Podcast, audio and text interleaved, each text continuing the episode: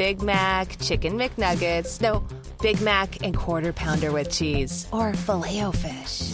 You'd be doing the same thing if you were at McDonald's because you can choose not just one, but two of your favorites for just six bucks. Tasty Big Mac, crispy 10 piece chicken McNuggets, juicy quarter pounder with cheese, or savory filet o fish. Enjoy two of your all time favorites for just six bucks, if you can decide on the two. Prices and participation may vary, cannot be combined with any other offer or combo meal, single item at regular price. लीजिए सुनिए प्रेमचंद की लिखी कहानी, सती। वाचन समीर गोस्वामी का है। दो शताब्दियों से अधिक बीत गए हैं, पर चिंता देवी का नाम चला आता है। बुंदेलखंड के एक बीहड़ स्थान में आज भी मंगलवार को सहस्त्रों स्त्री पुरुष चिंता देवी की पूजा करने आते हैं। उस दिन ये निर्जन स्थान सुहानी गीतों से गूंज उठता है। टीले और टोकरे रमणियों के रंग बिरंगे वस्त्रों से सुशोभित हो जाते हैं। देवी का मंदिर एक बहुत ऊँची टीले पर बना हुआ है। उसके कलश पर लहराती हुई लाल पताका बहुत दूर से दिखाई देती है। मंदिर इतना छोटा है कि उसमें मुश्किल से एक साथ दो आदमी समा सकते हैं। भीतर कोई प्रतिमा नहीं है, केवल एक छोटी सी वेदी बनी हुई है। नीचे से मंदिर तक पत्थर का जीना है। भीड़ भाड़ में धक्का खाकर कोई नीचे न गिर पड़े। इसलिए जीने की दीवार दोनों तरफ़ बनी हुई है। यहीं चिंता देवी सती हुई थी। पर लोक रीति के अनुसार वो अपने मृत पति के साथ चिता पर नहीं बैठी थी। उनका पति हाथ जोड़े सामने खड़ा था, पर वो उसकी ओर आँख उठाकर भी न देखती थी। वो पति शरीर के साथ नहीं, उसकी आत्मा के साथ सती हुई। उस चिता पर पति का शरीर न था, उसकी मर्यादा भस्मीभूत हो रही थी। यमुना तट पर कालपी एक छोटा सा नगर है। चिंता उसी नगर के एक वीर बुंदेल की कन्या थी। उसकी माता उसकी बाल्यवस्था में ही परलोक से धार चुकी थी। उसके पालन पोषण का भार पिता पर था। संग्राम का समय था। योद्धाओं को कमर खोलने की भी फुर्सत न मिलती थी। वे घोड़े की पीठ पर भोजन करते और जीन ही पर झपकियाँ ले लेते थे। चिंता का बाल्यकाल पिता के साथ समर भूमि में कटा। बाप उसे किसी खो या वृक्ष की आड़ में छिपाकर मैदान में चला जाता। चिंता, निशंक भाव से बैठी हुई, मिट्टी के किले बनाती और बिगाड़ती। उसके घरौंदे थे, उसकी गुड़िया ओढ़नी न ओढ़ती थी। वो सिपाहियों के गड्ढे बनाती और उन्हें रण क्षेत्र में खड़ा करती थी। कभी कभी उसका पिता संध्या समय भी न लौटता, पर चिंता को भय छू तक न गया था। निर्जन स्थान में भूखी, प्यासी रात रात भर बैठी रह जाती। उसने नेवले और सियार की कहानियाँ कभी न सुनी थी। वीरों के आत्मोत्सर्ग की कहानियाँ और वो भी योद्धाओं के मुँह से सुन सुनकर वो आदर्शवादी बन गई थी। एक बार तीन दिन तक चिंता को अपने पिता की खबर न मिली।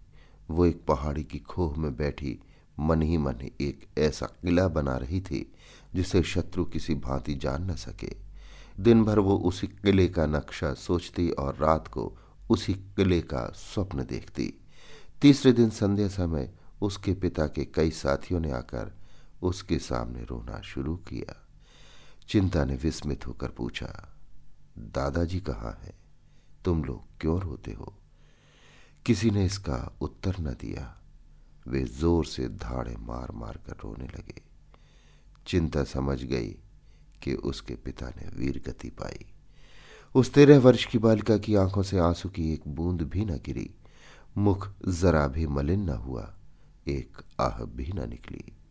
हंसकर बोली, अगर उन्होंने वीर गति पाई तो तुम लोग रोते क्यों हो?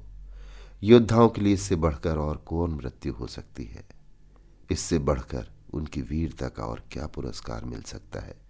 ये रोने का नहीं, आनंद मनाने का अवसर है। एक सिपाही ने चिंतित स्वर में कहा, हमें तुम्हारी चिंता है। तुम अब कहाँ रहोगी? चिंता ने गंभीरता से कहा, इसकी तुम कुछ चिंता न करो दादा। मैं अपने बाप की बेटी हूँ। जो कुछ उन्होंने किया, वही मैं करूँगी। अपनी मातृभूमि को शत्रुओं के पंजे से छुड़ाने में उन्होंने प्राण दे दिए। मेरे सामने भी वही आदर्श है। जाकर अपने आदमियों को संभालिए। मेरे लिए एक घोड़ा और हथियारों का प्रबंध कर दीजिए। ईश्वर ने चाहा तो आप लोग मुझे किसी से पीछे ना पाएँगे। लेकिन यदि मुझे पीछे हटते देखना तो तलवार के एक हाथ से इस जीवन का अंत कर देना। यही मेरा आपसे विनय है। जाइए, अब विलंब न कीजिए। सिपाहियों को चिंता के ये वीर वचन सुनकर कुछ भी आश्चर्य नहीं हुआ। हाँ, उन्हें ये संदेह अवश्य हुआ कि क्या कोमल बालिका अपने संकल्प पर दृढ़ रह सकेगी। पाँच वर्ष बीत गए। समस्त प्रांत में चिंता देवी की धाक बैठ गई। शत्रुओं के कदम उखड़ गए। वो विजय की सजीव मूर्ति थी। उसे तीरों और गोलियों के सामने निशंक खड़े देखकर सिपाहियों को उत्तेजना मिलती रहती थी। उसके सामने वे कैसे कदम पीछे हटाते? कोमलांगी युवती आगे बढ़े तो कौन पुरुष पीछे हटेगा? सुंदरियों के सम्मुख योद्धाओं की वीरता अजय हो जाती है। रमणी के वचन बाण योद्धाओं के लिए आत्मसमर्पण के गुप्त संदेश हैं। उसकी एक चितवन कायरों में भी पुरुषत्व प्रवाहित कर देती है। चिंता की छवि कीर्ति ने मन चले सूरमाओं को चारों ओर से खींच खींच कर उसकी सेना को सजा दिया।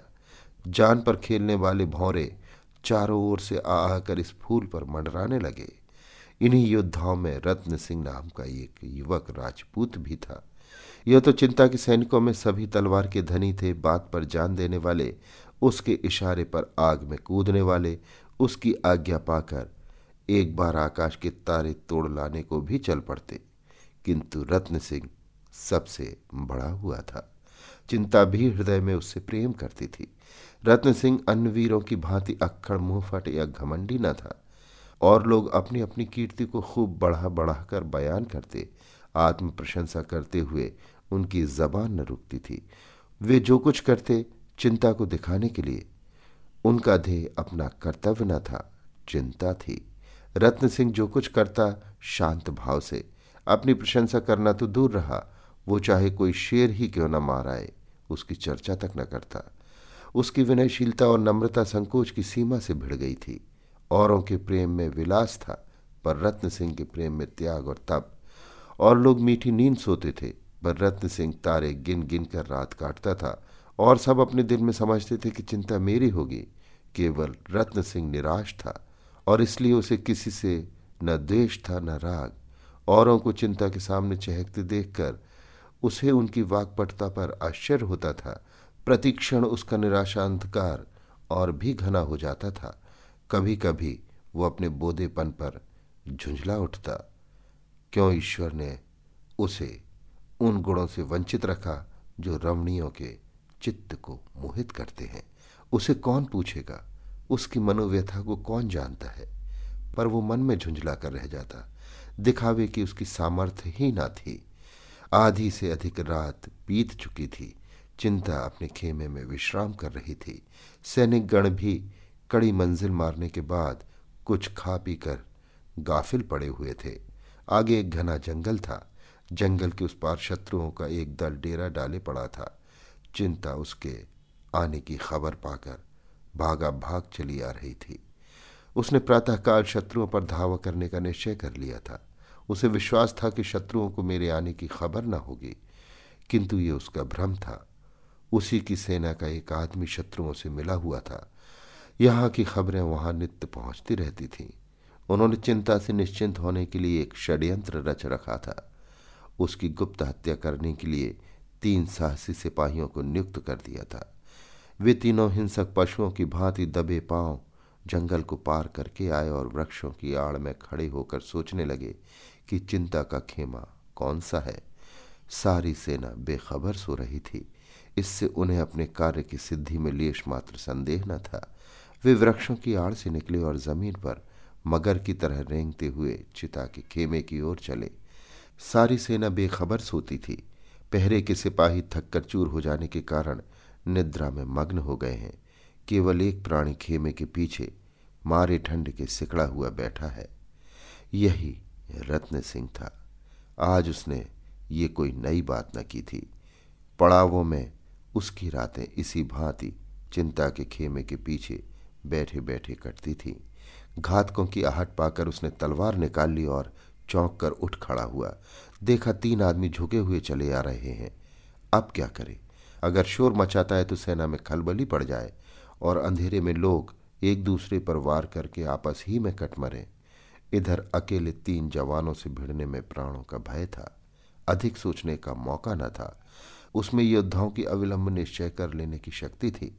तुरंत तलवार खींच ली और उन तीनों पर टूट पड़ा।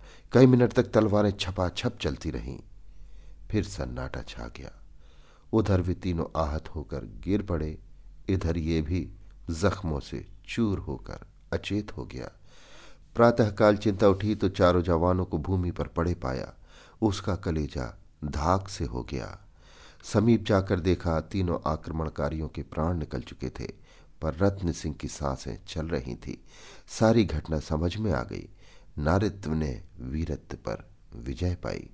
जिन आँखों से पिता की मृत्यु पर आँसू की एक बूंद भी न गिरी थी, उन्हीं आँखों से आँसू की छड़ी लग गई। उसने रत्न सिंह का सिर अपनी जांघ पर रख लिया और हृदयांगण में रचे हुए स्वयंवर में उसके गले में जयमाल डाल दी। महीने भर न रत्न सिंह की आँखें खुली और न चिंता की आँखें बंद हुईं। चिंता उसके पास से एक क्षण के लिए भी कहीं न जाती। न अपने इलाके की परवाह थी, न शत्रुओं के बढ़ते चले आने की फ़िक्र। रत्न सिंह पर वो अपनी सारी विभूतियों का बलिदान कर चुकी थी। पूरा महीना बीत जाने के बाद रत्न सिंह की आँखें खुली। देखा, चारपाई पड़ी हुई है और चिंता सामने पंखा लिए खड़ी है। क्षीण स्वर में बोला, चिंता पंखा मुझे दे दो। तुम्हें कष्ट हो रहा है। चिंता का हृदय इस समय स्वर्ग के अखंड, अपार सुख का अनुभव कर रहा था। एक महीना पहले जिस जीर्ण शरीर के सिराहने बैठी हुई, वो नैराश्य से रोया करती थी। उसे आज बोलते देखकर आह्लाद का पारावार न रहा। उसने स्नेह मधुर स्वर में कहा, प्राणनाथ, यदि ये कष्ट है तो सुख क्या है? मैं नहीं जानती। प्राणनाथ इस संबोधन में विलक्षण मंत्र की सी शक्ति थी। रत्न सिंह की आँखें चमक उठी। जीर्ण मुद्रा प्रदीप्त हो गई। नसों में एक नए जीवन का संचार हो उठा। और वो जीवन कितना स्फूर्तिमय था। उसमें कितना उत्साह, कितना माधुर्य, कितना उल्लास और कितनी करुणा थी। रत्न सिंह के अंग अंग फड़कने लगे। उसे अपनी भुजाओं में अलौकिक पराक्रम का अनुभव होने लगा। उसे ऐसा जान पड़ा मानो वो सारे संसार को सर कर सकता है। उड़कर आकाश पर पहुँच सकता है, पर्वतों को चीर सकता है।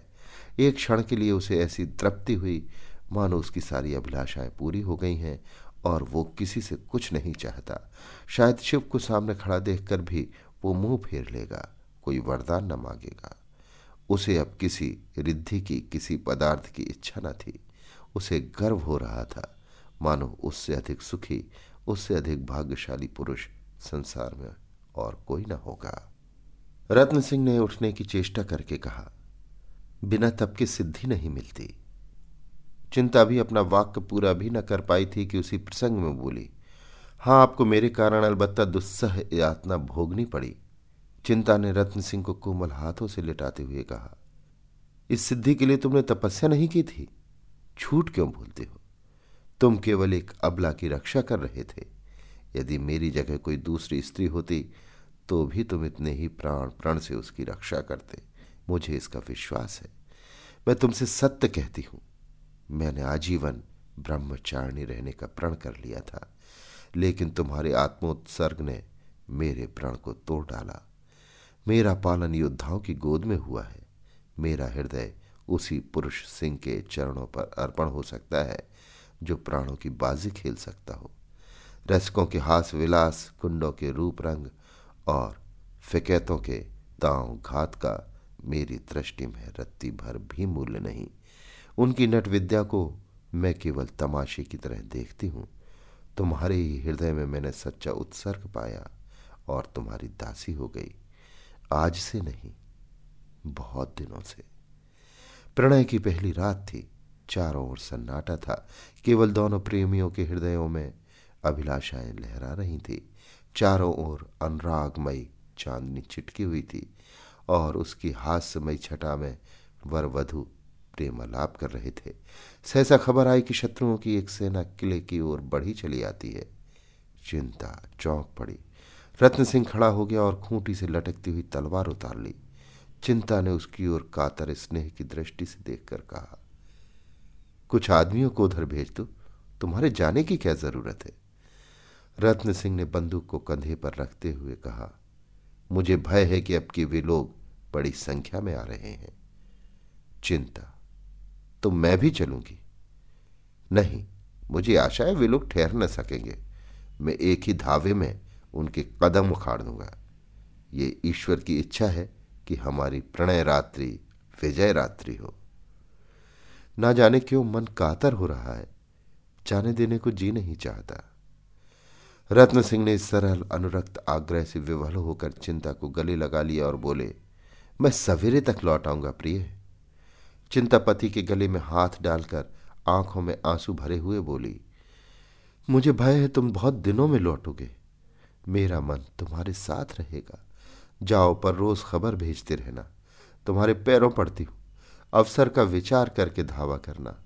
तुम्हारी आदत है कि शत्रु देखते ही आकुल हो जाते हो और जान पर खेलकर टूट पड़ते हो।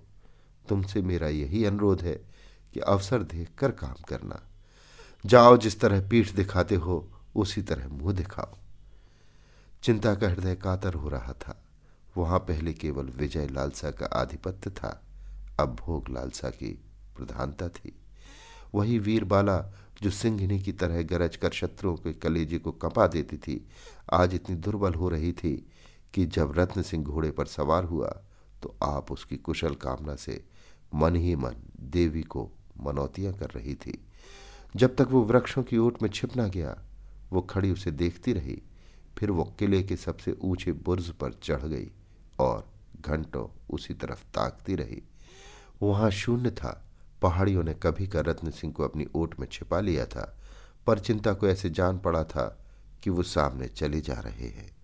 उषा की लोहित छवि वृक्षों की आड़ से झांकने लगी तो उसकी मुँह स्मृति टूट गई।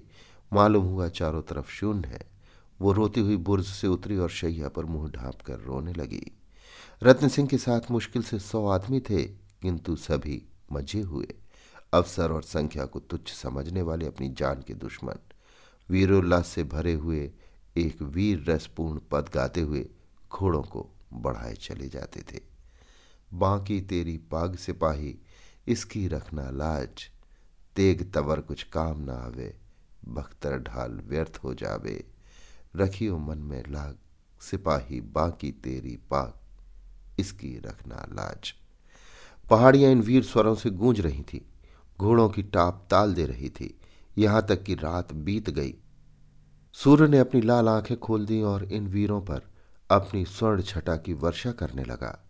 वहीं रक्तमय प्रकाश में शत्रुओं की सेना एक पहाड़ी पर पड़ाव डाले हुए नज़र आई। रत्न सिंह सिर झुकाए, व्योग व्यथित हृदय को दबाए, मंद गति से पीछे पीछे चला जाता था। कदम आगे बढ़ता था, पर मन पीछे हटता। आज जीवन में पहली बार दुश्चिंताओं ने उसे आशंकित कर रखा था। कौन जानता है लड़ाई का अंत क्या हो? जिस स्वर्ग सुख को छोड़कर वो आया, उसकी स्मृतियाँ रह रहकर उसके हृदय को महसूस रही थी। चिंता की सजल आँखें याद आती थीं और जी चाहता था घोड़े की रास पीछे मोड़ दे। प्रतिक्षण रणोत्साह क्षीण होता जाता था। सहसा एक सरदार ने समीप आकर कहा, भैया, वो देखो, ऊँची पहाड़ी पर शत्रु डेरे डाले पड़े हैं। तुम्हारी अब क्या राय है? हमारी तो ये इच्छा है कि तुरंत उन पर धावा कर दें। गाफिल पड़े हुए हैं, भाग खड़े होंगे। देर करने से वे भी संभल जाएँगे। और तब मामला नाजुक हो जाएगा। एक हज़ार से कम ना होंगे। रत्न सिंह ने चिंतित नेत्रों से शत्रु दल की ओर देखकर कहा, हाँ, मालूम तो होता है। सिपाही तो धावा कर दिया जाए ना? रत्न सिंह, जैसी तुम्हारी इच्छा। संख्या अधिक है, ये सोच लो। सिपाही, इसकी परवाह नहीं, हम इससे बड़ी सेनाओं को परास्त कर चुके हैं। रत्न सिंह ये सच है, पर आग में कूदना ठीक नहीं। सिपाही। भैया, तुम कहते क्या हो? सिपाही का तो जीवन ही आग में कूदने के लिए है। तुम्हारे हुक्म की देर है, फिर हमारा जीवट देखना। रत्न। अभी हम लोग बहुत थके हुए हैं, जरा विश्राम कर लेना अच्छा है। सिपाही। नहीं भैया, उन सबों को हमारी आहट मिल गई तो गजब हो जाएगा। रत्न सिंह। तो फिर धावा ही कर दो। एक क्षण में योद्धाओं ने घोड़ों की बागें उठा दी और अस्त्र संभाली हुए शत्रु सेना पर लपके। किंतु पहाड़ी पर पहुँचते ही इन लोगों ने उसके विषय में जो अनुमान किया था, वो मिथ्या था। वो सजग ही न थे, स्वयं किले पर धावा करने की तैयारियाँ भी कर रहे थे। इन लोगों ने जब उन्हें सामने आते देखा तो समझ गए कि भूल हुई। लेकिन अब सामना करने की सिवा चारा ही क्या था? फिर भी वे निराश न थे। रत्न सिंह जैसे कुशल योद्धा के साथ इन्हें कोई शंका न थी। वो इससे भी कठिन अवसरों पर रण कौशल से विजय लाभ कर चुका था। क्या आज वो अपना जौहर न दिखाएगा? सारी आँखें रत्न सिंह को खोज रही थी, पर उसका कहीं पता न था। कहाँ चला गया? ये कोई न जानता था, पर वो कहीं नहीं जा सकता। अपने साथियों को इस कठिन अवस्था में छोड़कर वो कहीं नहीं जा सकता। संभव नहीं। अवश्य वो यही है और हारी हुई बाजी को जिताने की कोई युक्ति सोच रहा है। एक क्षण में शत्रु इनके सामने आ पहुँचे। इतनी बहुसंख्यक सेना के सामने ये मुट्ठी भर आदमी क्या कर सकते थे? चारों ओर से रत्न सिंह की पुकार होने लगी। भैया, तुम कहाँ हो? हमें क्या हुक्म देते हो? देखते हो वे लोग सामने आ पहुँचे, पर तुम अभी मौन खड़े हो। सामने आकर हमें मार्ग दिखाओ, हमारा उत्साह बढ़ाओ। पर अब भी रत्न सिंह न दिखाई दिया। यहाँ तक कि शत्रु दल सिर पर आ पहुँचा। और दोनों दलों में तलवारें चलने लगी। बुंदेलों ने प्राण हथेली पर लेकर लड़ना शुरू किया। पर एक को एक बहुत होता है, एक और दस का मुकाबला ही क्या? ये लड़ाई न थी, प्राणों का जुआ था। बुंदेलों में निराशा का अलौकिक बल था। खूब लड़े, पर क्या मजाल कि कदम पीछे हटे। उनमें अब जरा भी संगठन न था, जिससे जितना आगे बढ़ते बना, बढ़ा। अंत क्या होगा? इसकी किसी को चिंता न थी। कोई तो शत्रुओं की सफ़ेद चीरता हुआ सेनापति के समीप पहुँच गया। कोई उनके हाथी पर चढ़ने की चेष्टा करते मारा गया। उनका अमानुषिक साहस देखकर शत्रुओं के मुँह से भी वाह वाह निकलती थी। लेकिन ऐसे योद्धाओं ने नाम पाया है, विजय नहीं पाई। एक घंटे में रंगमंच का पर्दा गिर गया, तमाशा खत्म हो गया। एक आंधी थी जो आई और वृक्षों को उखाड़ती हुई चली गई। संगठित रहकर ये मुट्ठी भर आदमी दुश्मनों के दांत खट्टे कर देते। पर जिस पर संगठन का भार था, उसका कहीं पता न था। विजयी मरहटों ने एक एक लाश ध्यान से देखी। रत्न सिंह उसकी आँखों में खटकता था। उसी पर उनके दांत लगे थे। रत्न सिंह के जीते जी उन्हें नींद न आती थी। लोगों ने पहाड़ी की एक एक चट्टान का मंथन कर डाला, पर रत्न न हाथ आया। विजय हुई पर अधूरी। चिंता के हृदय में आज न जाने क्यों भांति भांति की शंकाएँ उठ रही थी। वो कभी इतनी दुर्बल ना थी। बुंदेलों की हार ही क्यों होगी? इसका कोई कारण तो वो ना बता सकती थी, पर यह भावना उसके विकल हृदय से किसी तरह न निकलती थी। उस अभागिन के भाग्य में प्रेम का सुख भोगना लिखा होता तो क्या बचपन ही में माँ मर जाती? पिता के साथ वन वन घूमना पड़ता, खोहों और कंदराओं में रहना पड़ता, और वो आश्रय भी तो बहुत दिन न रहा। पिता भी मुँह मोड़कर चल दिए। तब से उसे एक दिन भी तो आराम से बैठना नसीब न हुआ। विधाता क्या अब अपना क्रूर कौतुक छोड़ देगा? आह! उसके दुर्बल हृदय में इस समय एक विचित्र भावना उत्पन्न हुई। ईश्वर उसके प्रियतम को आज साकुशल लाए तो वो उसे लेकर किसी दूर के गाँव में जा बसेगी। पतिदेव की सेवा और आराधना में जीवन सफल करेगी। इस संग्राम से सदा के लिए मुँह मोड़ लेगी। आज पहली बार नारित्व का भाव उसके मन में जागृत हुआ। संध्या हो गई थी, सूर्य भगवान किसी हारे हुए सिपाही की भांति मस्तक झुकाते हुए कोई आड़ खोज रहे थे। सहसा एक सिपाही नंगे सिर, पाँव निरस्त्र उसके सामने आकर खड़ा हो गया। चिंता पर वज्रपात हो गया। एक क्षण तक मरमाहत सी बैठी रही, फिर उठकर घबराई हुई सैनिक के पास आई और आतुर स्वर में पूछा कौन कौन बचा? सैनिक ने कहा कोई नहीं। कोई नहीं? चिंता सिर पकड़कर भूमि पर बैठ गई। सैनिक ने फिर कहा, मरहटे समीप आ पहुँचे। समीप आ पहुँचे? बहुत समीप। तो तुरंत चिता तैयार करो, समय नहीं है। अभी हम लोग तो सिर कटाने को हाजिर ही है। तुम्हारी जैसी इच्छा मेरे कर्तव्य का तो यही अंत है। किला बंद करके हम महीनों लड़ सकते हैं। तो जाकर लड़ो। मेरी लड़ाई अब किसी से नहीं। एक और अंधकार प्रकाश को पैरों तले को चलता चला आता था, दूसरी ओर विजयी मराठे लहराते हुए खेतों को, और किले में चिता बन रही थी। जो ही दीपक जले, चिता में भी आग लगी। सती चिंता, सोलहो श्रृंगार किए अनुपम छवि दिखाती हुई प्रसन्न मुख आग्नि मार्ग से पतिलोक की यात्रा करने जा रही थी। चिता के चारों ओर स्त्री और पुरुष जमा थे। शत्रुओं ने किले को घेर लिया है। इसकी किसी को फ़िक्र न थी। शोक और संतोष से सबके चेहरे उदास और सिर झुके हुए थे। अभी कल इसी आँगन में विवाह का मंडप सजाया गया था। जहाँ इस समय चिता सुलग रही है, वहीं कल हवन कुंड था। कल भी इसी भांति अग्नि की लपटें उठ रही थी। इसी भांति लोग जमा थे। पर आज और कल के दृश्यों में कितना अंतर है। हाँ स्थूल नेत्रों के लिए अंतर हो सकता है, पर वास्तव में ये उसी यज्ञ की पूर्णा होती है, उसी प्रतिज्ञा का पालन है। सहसा घोड़े की टापों की आवाज़ें सुनाई देने लगी। मालूम होता था कोई सिपाही घोड़े को सरपट भगाता चला आ रहा है। एक क्षण में टापों की आवाज़ बंद हो गई और एक सैनिक आँगन में दौड़ा हुआ आ पहुँचा। लोगों ने चकित होकर देखा, ये रत्न सिंह था। रत्न सिंह चिता के पास जाकर हाफता हुआ बोला, प्रिय, मैं तो अभी जीवित हूँ। ये तुमने क्या कर डाला? चिता में आग लग चुकी थी। चिंता की साड़ी से अग्नि की ज्वाला निकल रही थी। रत्न सिंह उन्मत्त की भांति चिता में घुस गया और चिंता का हाथ पकड़कर उठाने लगा। लोगों ने चारों ओर से लपक लपक कर चिता की लकड़ियाँ हटानी शुरू की, पर चिंता ने पति की ओर आँख उठाकर भी न देखा। केवल हाथों से उसे हट जाने का संकेत किया। रत्न सिंह सिर पीट कर बोला, हाय प्रिय, तुम्हें क्या हो गया? है मेरी ओर देखती क्यों नहीं? मैं तो जीवित हूँ। चिता से आवाज़ आई, तुम्हारा नाम रत्न सिंह है, पर तुम मेरे रत्न सिंह नहीं हो। तुम मेरी तरफ़ देखो तो मैं ही तुम्हारा दास, तुम्हारा उपासक, तुम्हारा पति हूँ। मेरे पति ने वीर गति पाई हाय, कैसे समझाओ अरे लोगों, किसी भांति अग्नि शांत करो। मैं रत्न सिंह ही हूँ, प्रिय। क्या तुम मुझे पहचानती नहीं हो? अग्निशिखा चिंता के मुख तक पहुँच गई। अग्नि में कमल खिल गया।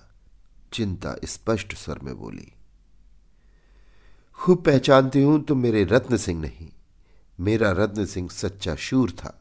वो आत्मरक्षा के लिए इस तुच्छ देह को बचाने के लिए अपनी क्षत्रिय वर्ग का परित्याग न कर सकता था। मैं जिस पुरुष के चरणों की दासी बनी थी, वो देवलोक में विराजमान है। रत्न सिंह को बदनाम मत करो। वो वीर राजपूत था। रण क्षेत्र से भागने वाला कायर नहीं। अंतिम शब्द निकले ही थे कि अग्नि की ज्वाला चिंता के सिर के ऊपर जा पहुँची। फिर एक क्षण में वो अनुपम रूप राशि, वो आदर्श वीरता की उपासिका, वो सच्ची सती अग्नि राशि में। विलीन हो गई। रत्न सिंह चुपचाप हतबुद्धि सा खड़ा ये शोकमय दृश्य देखता रहा। फिर अचानक एक ठंडी सांस खींचकर उसी चिता में कूद गया। अभी आप सुन रहे थे प्रेमचंद की लिखी कहानी सती, वाचन समीर गोस्वामी का था। Right now, switch your family to T-Mobile and get four lines for $25 a line with AutoPay and 5G access included on America's largest 5G network. So don't wait. Get unlimited and nationwide 5G access for the whole family for just $25 a line. Visit a T-Mobile store or T-Mobile.com today. Plus taxes and fees. Customers may notice lower speeds and further reduction if using over 50 gigs a month due to data prioritization. Video at 480p. Unlimited while on our network. Qualifying credit and 4 plus lines required. Capable device required for 5G. Coverage not available in some areas. Some uses may require certain features. Ctmobile.com.